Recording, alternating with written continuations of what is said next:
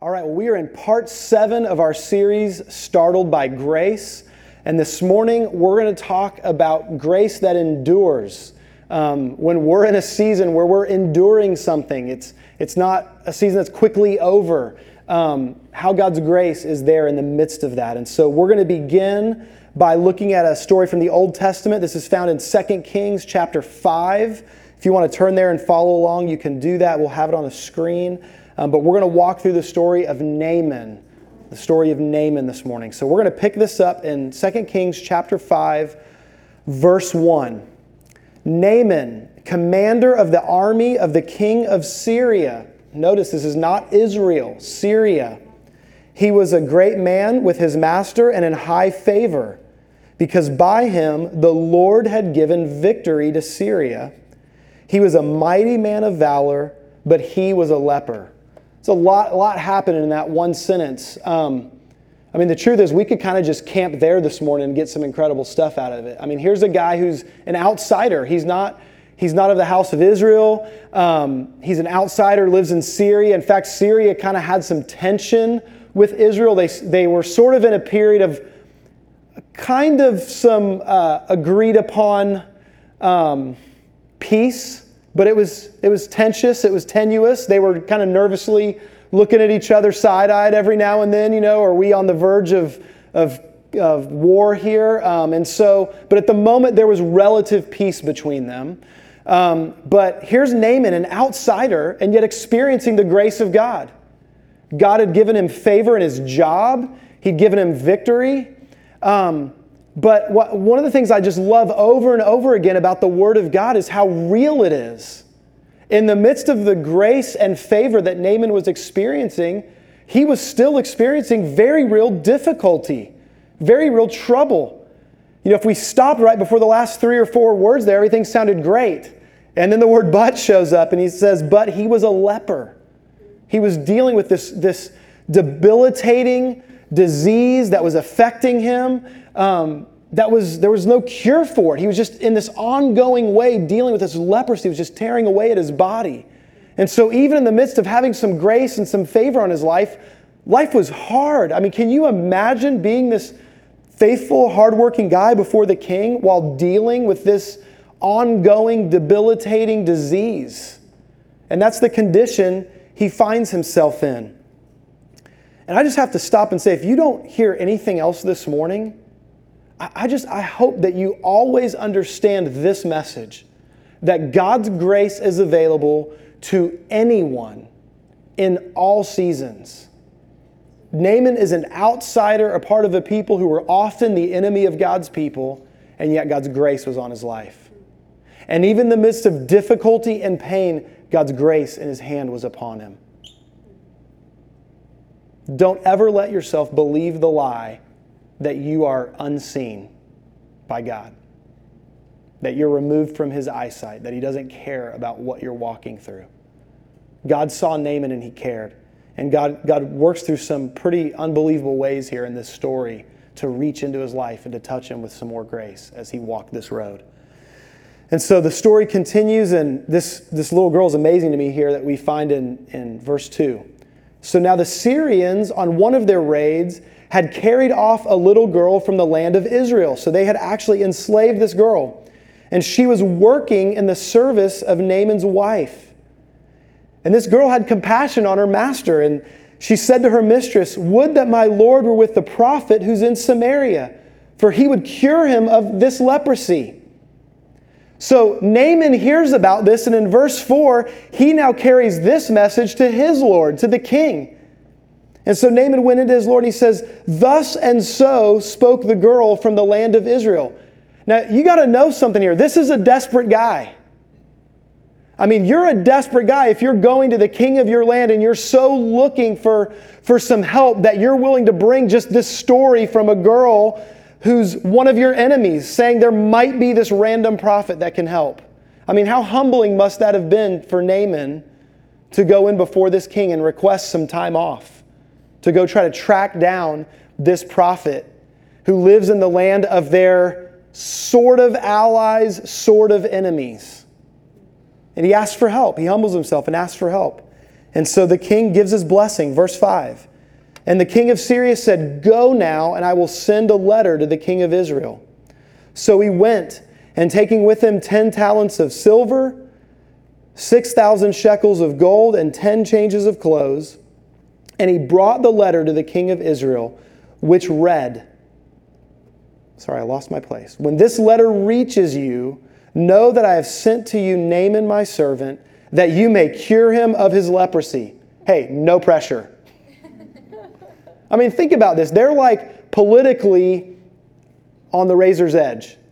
And so here the king sends his beloved servant, sends some, some money, some gifts along the way, and says, Hey, no pressure, but cure this guy. And so the king gets that and he reacts the way I would have probably reacted. Verse 7 When the king of Israel read the letter, he tore his clothes and said, Am I God to kill and to make alive? That this man sends word to me to cure a man of his leprosy? Only consider and see how he's seeking a quarrel with me. He's thinking this guy's just trying to pick a fight. He knows I'm not going to be able to do this and we're going to be at war. He's, he's panicked. He's panicked. Now, listen, so far in the story, you might feel like, man, what in the world does this have to do with me sitting here in a cafeteria in Tennessee? I mean, kings in Syria, they're taking slave girls, they're enemies with Israel. This guy's got leprosy. Like, what is this about? But listen, I, I hope that you can hear in this story um, how desperate life can be at times and how even intermingled it is, right? Like this person's problem begins to affect this person's life. And all of our difficulties and our troubles, mistakes that we've made, um, illnesses that we have, man, it just it gets in the way and it makes life messy and it gets difficult. And the circumstances that we face feel overwhelming. Things come our way and we just look at them and go, I can't handle that. Who am I? I'm not God. How, how can I possibly deal with this? And this has been very real in my face again this weekend. You know, over, over the years of doing ministry, like there are just moments where tragedy strikes. And I got to tell you, the longer I've been a pastor and walked with people, I don't feel like any more of an expert when difficulty comes. I don't know what to do. You get those phone calls, you just go, God, I, what? What do we say? What do we do? Where are you in this? What can I possibly do in this? And we've got all these people in this story, they're just so uncertain. Naaman's desperate to see his condition change. You know, he's got a, got a faithful employee who clearly thinks highly of him, that wants to see him helped. We've got this king that he's coming to who's freaked out now. What, what happens if I can't help this guy? How much trouble could this bring on us? And, and so everybody just finds themselves in need of something that only God can answer and only God can handle. Well, the, the, the word reaches the prophet Elisha's ears. The man of God that this young girl must have been thinking about Maybe she didn't even remember his name, but she knew there's a prophet in Israel. And so this story reaches Elisha's ears. And in verse 8, it says, When Elisha, the man of God, heard that the king of Israel had torn his clothes, he sent to the king, saying, Why have you torn your clothes? Let him come now to me, that he may know that there is a prophet in Israel.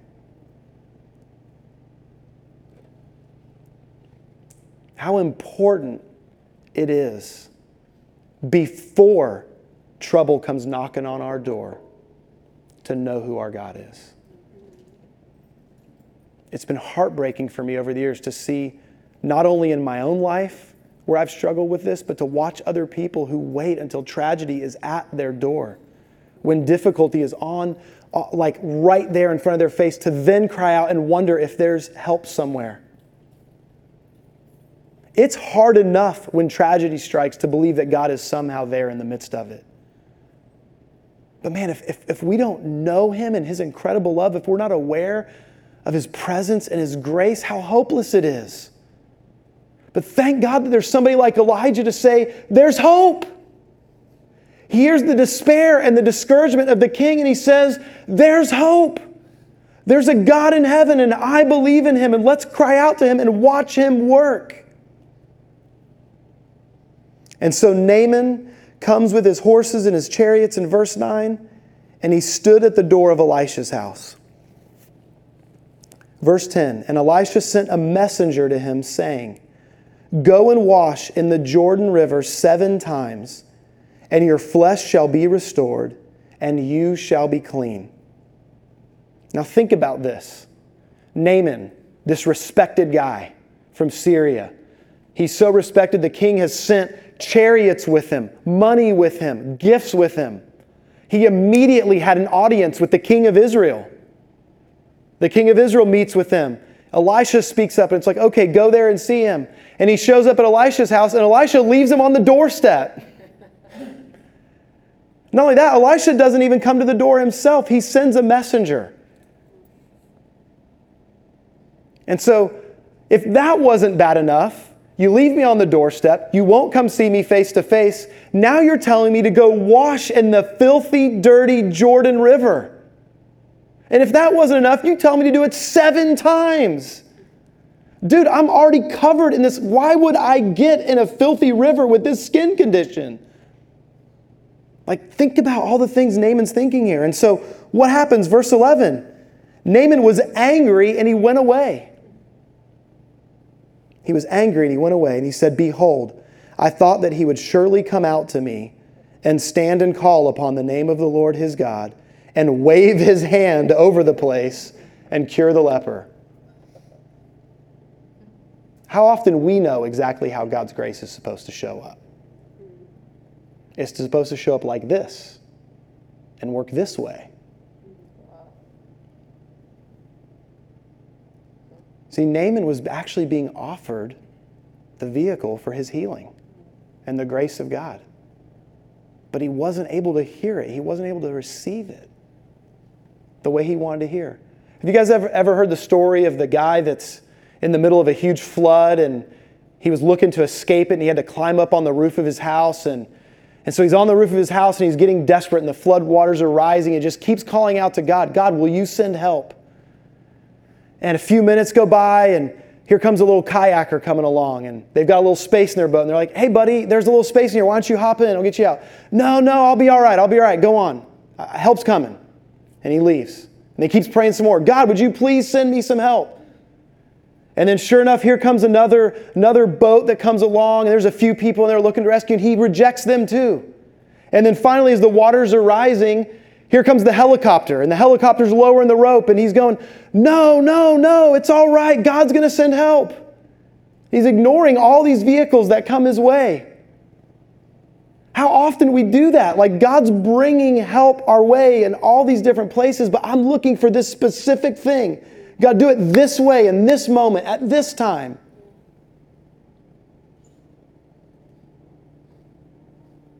Grace that endures is able to see the difficulty and the hardship and the struggle that we're facing and trust that God is present in the middle of it and that He's there and He's providing help. And Naaman just can't see it. And I'm, I'm so grateful for, for this story because I'm Naaman. So often I can't see it, I can't see God's grace that's available. And yet, once again, somebody shows up in his life to bring some hope. And so here he is, frustrated and he's angry. He begins complaining in verse 12. What about these beautiful rivers that we have in Damascus, the Abana and the Pharpar? Better than all the waters of Israel. Why couldn't I wash in them and be clean? And he turns away in rage.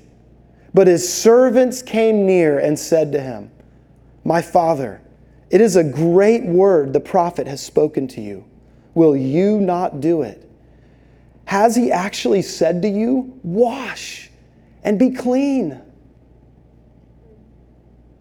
The grace that endures needs friends. Needs friends. We need to be able to look at each other at times and say, Hey, I don't necessarily get it, but man, God has spoken and He said He loves us and He's gracious and He's here. Hang in there. Andrew, hang in there. It's going to be all right. We need each other. We need the servant girl to say, There's a prophet in the land. We need the friend that can come along and say, Hey, God said it's going to be all right. Hang in there. I'm with you. Let's do this. And so, through the encouragement of several people along the way, I love this. Naaman somehow finds the courage to say, Okay, I'll give it a shot. I've been discouraged. I've been frustrated. I've been suffering with this for so long, but I'll give it a shot. And in verse 14, says Naaman went down and he dipped himself seven times in the Jordan. Seven times. I wonder how often we're just, we're just kind of hanging in there doing that thing that's right in front of us that we know we're just supposed to be faithful to do. And it just feels like we just keep hitting that wall. We just keep hitting that wall. God, when am I going to break through it? Seven times. But I believe there is power in the endurance of Naaman. I wonder what all was, was dying, was falling off as he was dipping himself. I mean, I can't help but see the picture of baptism in this. What, what river did John show up baptizing in? The Jordan River. Where did Jesus go to be baptized at the start of his ministry? The Jordan River. And here's Naaman seven times dipping in the river. I just I want to encourage you this morning. When we're walking our road of endurance, there are times where the, the thing that God wants us to step into next, the new life, the new strength, the new thing He's going to do, it requires something old dying first. You know, that this baptism, it's, it's this beautiful thing, right? What a pretty picture of just being washed clean. But like the first half of that involves some surrender. Can, can anybody remember? I, I remember, I think I was 10 or 11 um, when I was baptized as a kid. There's something a little off putting when your feet start to come up off the ground and somebody else is pushing you underwater. There's like an inherent thing that resists that. When I baptize people, I make them do like this, and I tell them it's to help plug their nose. It's really just to control their arms so they don't flail. because there's a natural instinct that's just like, no, this isn't right. I'm not supposed to get shoved underwater. Death isn't right. Death hurts, it's painful. Yeah, we're going to face a real physical, literal death, but Guys, we go through seasons of death in our life. But by God's goodness and His grace, those seasons of death are bringing about a new resurrection. But first, the old has to die. And I'm a little bit like Naaman. It takes me about six or seven times sometimes for it to fall off. But if, if we'll endure, if we'll hang in there and trust that the Lord is doing something, He's faithful and so Naaman seven times faithfully dips himself in the Jordan. And according to the word of the man of God, his flesh was restored like the flesh of a little child, and he was clean. Just like Jesus telling us, how do we come to him?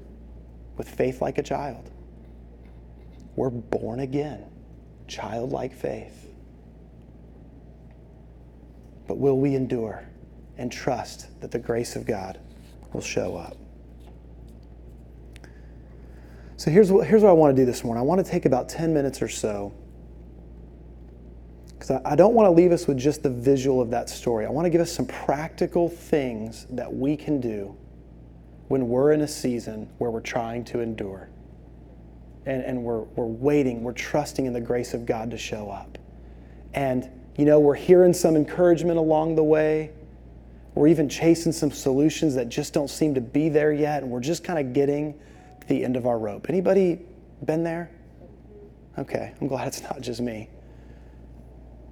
I want to give us just hopefully some encouragement of how do we do that? How do we endure by God's grace? And so I want to start by looking at a story that Jesus told. It's a really interesting story. It, it, it's funny how um, some of the ways that he'll use as an example of how we pursue God. And so in Luke chapter 18, verse 1, he tells a story, and he says specifically, this is a story about hanging in there with God and not losing heart. It's a story of endurance. And so in Luke 18, verse 1, it says, He spoke a parable to them that men always ought to pray and not lose heart. And so he said, There was in a certain city a judge who did not fear God nor regard man. Now there was a widow in that city, and she came to him, saying, Get justice for me from my adversary. And he would not for a while. But afterward he said within himself, Though I do not fear God nor regard man, yet because this widow troubles me, I will avenge her, lest by her continual coming she weary me. Then the Lord said, Hear what the unjust judge said. And shall God not avenge his own elect when they cry out day and night to him, though he bears long with them? I tell you that he will avenge them speedily or assuredly. Nevertheless, when the Son of Man comes, will he really find faith on the earth? Jesus actually points to a crummy guy, to an unjust judge, and says the only reason he's giving in is because this gal wouldn't relent. She was persistent. And he says, Now listen, our God's a good God and he loves us, but how much more should we pursue him with that unrelenting persistence? And so we, we see two things. We can think of these words as being the same, but they're not. First of all, we see repetition. Repetition. She came to him over and over and over again. She didn't give up, she leaned in for more. And secondly, we see persistence. She continued in that. She repeated persistently, continually, pursuing him. See, the, the two keys to endurance are persistence and patience. Check this out. First of all, Jesus talks about this in Matthew 7. This is probably familiar to many of you. Matthew 7, verses 7 and 8. Ask and it will be given, seek and you will find. Knock, and it will be open to you. For everyone who asks receives, and he who seeks finds, and to him who knocks it will be open. Do, do you hear the energy behind that verse? There's like this growing sense of persistence or urgency. It's a persistence that doesn't stop, that doesn't let up. And in fact, instead, when it gets thwarted, it doesn't sit back and go, oh, this is hopeless it leans in all the more and says, I'm going after it even harder. Okay, I asked, that didn't work. Okay, well, then let me seek it out. Let me just go see if I can find it. Oh, that's not working, then let me pound on the door till I get an answer or breakthrough. Persistence, it doesn't stop. It requires patience. James 5 7 talks about this. James writes and he says, Therefore be patient, brethren until the coming of the Lord. See how the farmer waits for the precious fruit of the earth, waiting patiently for it until it receives the early and the latter rain.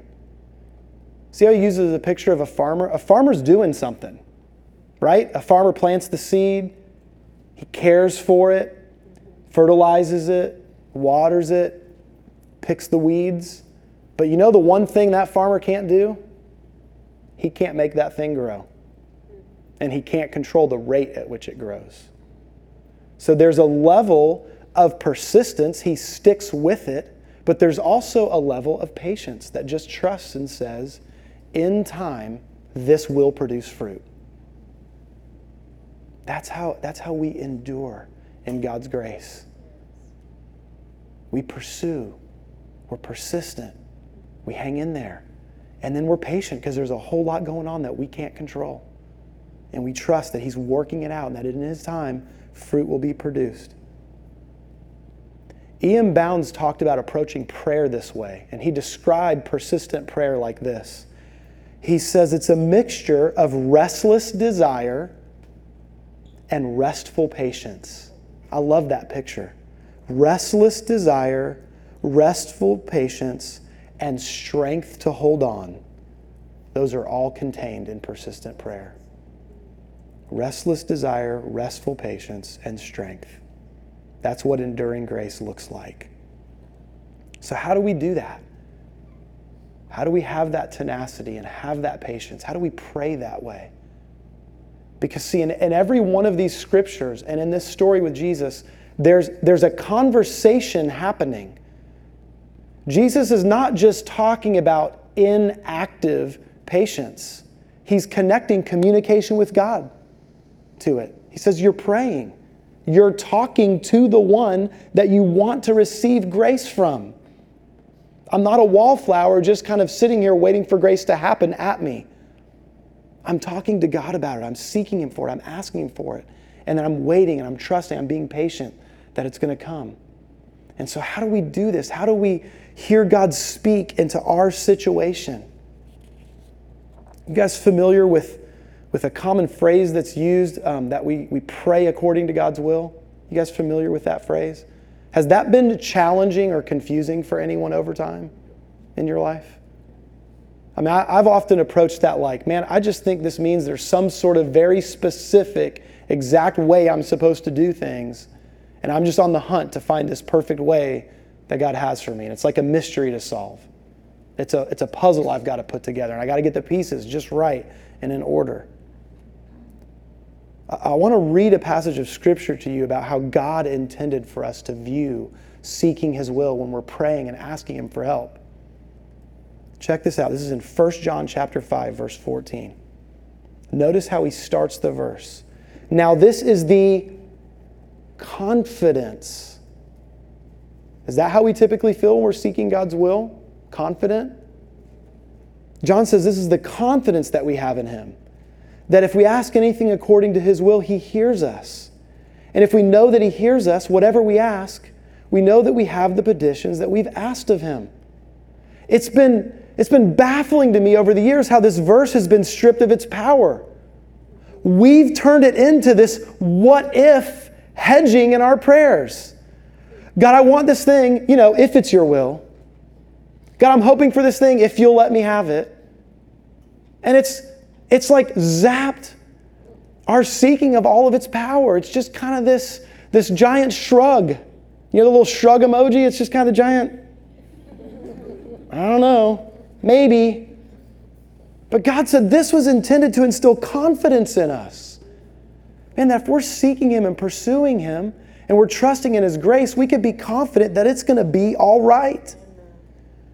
Now, listen, do I think that there is a secret will of God and there's counsel that's only known to Him and at times He wants to reveal it to us? Maybe now, maybe later? Yeah, sure. Do I think that's supposed to cripple us in the meantime? No. I am sure of this. If He wants me to know something, He'll tell me. I've got enough evidence in my own life and from Scripture that some people that didn't even want to hear what He had to say got found.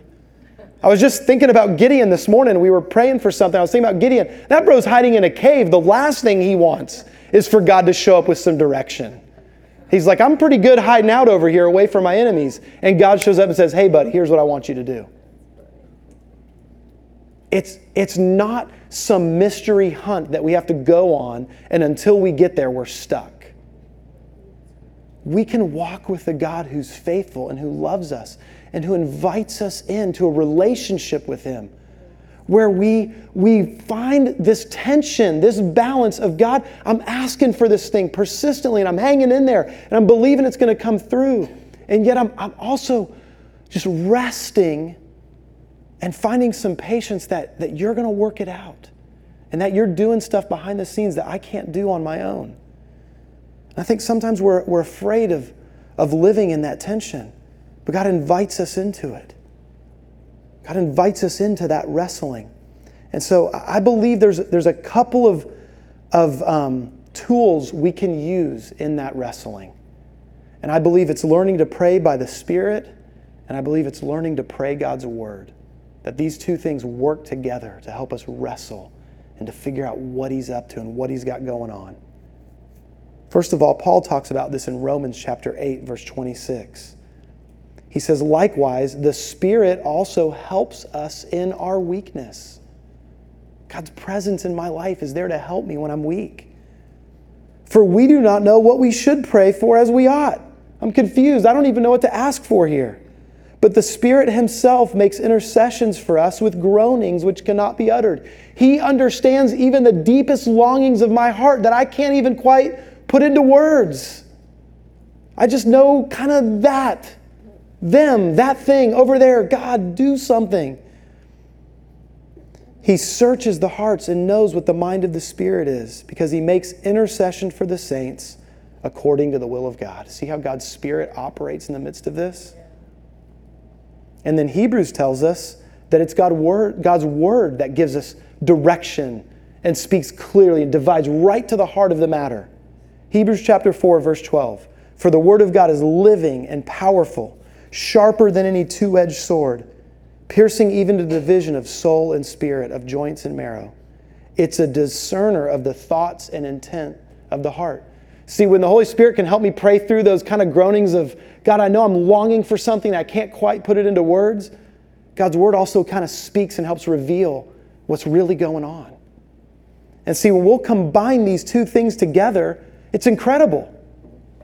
I think all too often in the church, we've put them into separate categories. We've got large segments of the church that totally buy into, man, the presence of God is real and it's in, He's in my life and his Holy Spirit is present with me. And somehow we, we move into this, this weird mixture of very experiential and emotional and detach it from the, the solidness of the Word of God, and we, we get confused and we begin chasing things that maybe aren't even really Him. But then there's whole other sections that just go, I'm going to just like break out these scriptures like they're just like a little prescription, and I just sort of read it and then it'll happen. And I, I leave out the power and presence of God in my life. And so my prayer life becomes this kind of dry, dead thing where I'm just kind of repeating these words I've heard before. And it gets stale. But man, when the, the Spirit of God and the Word of God come together, and we let God's Word give, give words to our hearts and what we're crying out, we wrestle stuff through with God. There's power in that. This is what Paul's talking about in Ephesians when he says, Take up the helmet of salvation and the sword of the Spirit, which is the Word of God. The Spirit of God combined with the Word of God. And then what does he tell us to do with that? Pray always with all prayer and supplication in the Spirit, being watchful to this end with all what? You see how this is connected? God's grace that's available as we're trying to hang in there and persevere. What, what I've always loved about this, if you, if you read through that passage in Ephesians, so much of the imagery God's giving us is armor that's defensive. It protects me and it defends me. But you know where the story changes? The story changes and gets offensive when we grab the sword and we start praying. And when we, when we see the Spirit of God in our lives and we begin to pray the Word of God and we see that come together, man, we start taking territory. And it might be slow and it might be steady, but we advance by His power in our lives. Am I willing to, to operate in this place of tension? See, this is, this is a hard message to preach, and it's a hard message to grab. Because if we're not careful, God's grace in hard seasons just becomes my effort and work to fight through it. But also, all too often, we can gravitate the other way and we just sort of, it's almost like a defeated resignation that I guess maybe someday God will show up and things will get better. But in the meantime, I'm just here and I'm stuck. And God says, No, come engage with me in this battle. I'm fighting on your behalf. And you're stronger than you know. And so come take a stand and endure and see my grace in your life. And this, this incredible wrestling begins to happen. See, if I'm going to pray according to His Spirit and I'm going to let His Word get inside of me, I'm, I'm engaged in that process. And you know, we have this imagery of God in the Bible where He wrestles with people. Have you ever noticed this? God shows up and he, Jacob wrestles with God, right? And he won't let go until he gets blessed. God shows up and, and has a conversation with Abraham, and Abraham starts negotiating with him for Sodom and Gomorrah. And God keeps giving in. Moses pleads with him when he's fasting for God not to take out his anger on Israel. And God relents. Daniel fasts and prays for 21 days while there's, there's war happening in the heavenlies to answer that prayer. Is God weak? Is that why he does that? Is God changing his mind? See, the problem is we've, we've taken these biblical scriptures and we boiled them down to boring, dead theology. And we'd rather have an argument about whether God is sovereign or I have free will instead of recognizing we have a loving Father that wants to engage in real relationship with us. And He cares and He wants to touch our life and He wants to see us grow. I, have got kids, and you know what? When, when my kid was a baby, I wasn't super tough on them. I was kind of like doing everything for them. Well, Amy was doing everything for them. I occasionally showed up and snuggled with them a little bit. I did a lot for them. But you know what? One thing I've, I've learned that I do now, especially with my son Micah, I wrestle with him. Why would I wrestle with him? Is it just to help my confidence? Right? I can feel like a pretty big man today because I pinned him again. Yeah, what's up, Micah? You don't stand a chance. Why do I do that? I'm helping him grow. He's learning his strength. I give enough resistance where he pushes back. I don't crush him. Sometimes I even let him win. Does that mean he's stronger than me? Not yet, anyway. Uh, we wrestle and it's helping him grow, and I'm engaged with him. And, and in that tension, in that wrestling, he's finding strength maybe he didn't know he has, and he gains confidence. And he sees a dad that's right there face to face with him that loves him and cares about him and enjoys spending time with him. And see, I think sometimes we've been at places in our life where we were young and small and weak, and we just saw God's grace radically show up and just carry us. And it was amazing. Man, I got saved. It was incredible. And then I walk with Him for a while, and I get discouraged when it doesn't happen the same way. But He's saying, hey, I want you to grow up. I want you to mature, not because you're on your own, because you're getting stronger. And I'm proud of you. You're growing. And He wants us to find new strength. And so He wrestles with us if we'll wrestle with Him. And instead of laying down and being defeated and quitting, realize there is grace to endure. And God is maybe even allowing us to go through that difficult thing because it's going to be good for us. Who knows how radically Naaman's life was touched because of all of that stuff he went through? Can you imagine the stories he must have been telling about the God of Israel? Whew. He thought he had grace before. Man, what about on the other side of that leprosy? God gives grace in hard seasons, in long seasons, in difficulty. He gives us strength to hold on. He gives us a restful patience that can trust in Him and He invites us to engage with Him in persistent relationship to hold on and see what He'll do and to watch the grace of God show up in fresh, new ways in our life. That's grace that endures. Let's pray. God, I thank you for your incredible, gracious love. And God, it's a love that we don't always understand. God, sometimes when we're just too weak to even move, your, your love just shows up and it touches us and it carries us. God, at other time, your love lets us endure hard seasons because it's somehow it's good for us, even if we can't see it in the moment. God, you're growing us, you're strengthening us, you're strengthening our relationship with you. We learn to trust you more and in deeper, surprising ways. God, I don't, I don't know the condition. I barely know the condition of my own heart sometimes. God, I definitely don't know the condition that all my friends find themselves in. But God, I know that your grace is real and it's present and it's available. And God, if we're in a, a season that is good and has been life giving, God, I pray we would find ourselves very assured of your grace. So, God, when difficulty shows up at our door, we know how to hang in there and endure and trust that you will be faithful. And God, if we're just in it right now, or if one of my friends is in one of those seasons where they're just, they're right in the middle of it, God, I, I pray that you could do this work in their hearts. Lord, that you give, give the ability to just rest in you and be patient. You give strength for them to hold on and endure. And Lord, that they'd even find some strength to fight when they think ah, it's already been five or six times. God, you'd give them strength for that seventh time. That you'd let some of those old things die and help them step into some new resurrected life in you. Jesus, it's in your name and by your power that we pray. We thank you that you are the living word.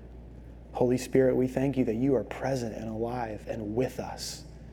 And you help us take hold of the word of God and engage in a life giving relationship with our Father who loves us. It's in Jesus' name we pray. Amen.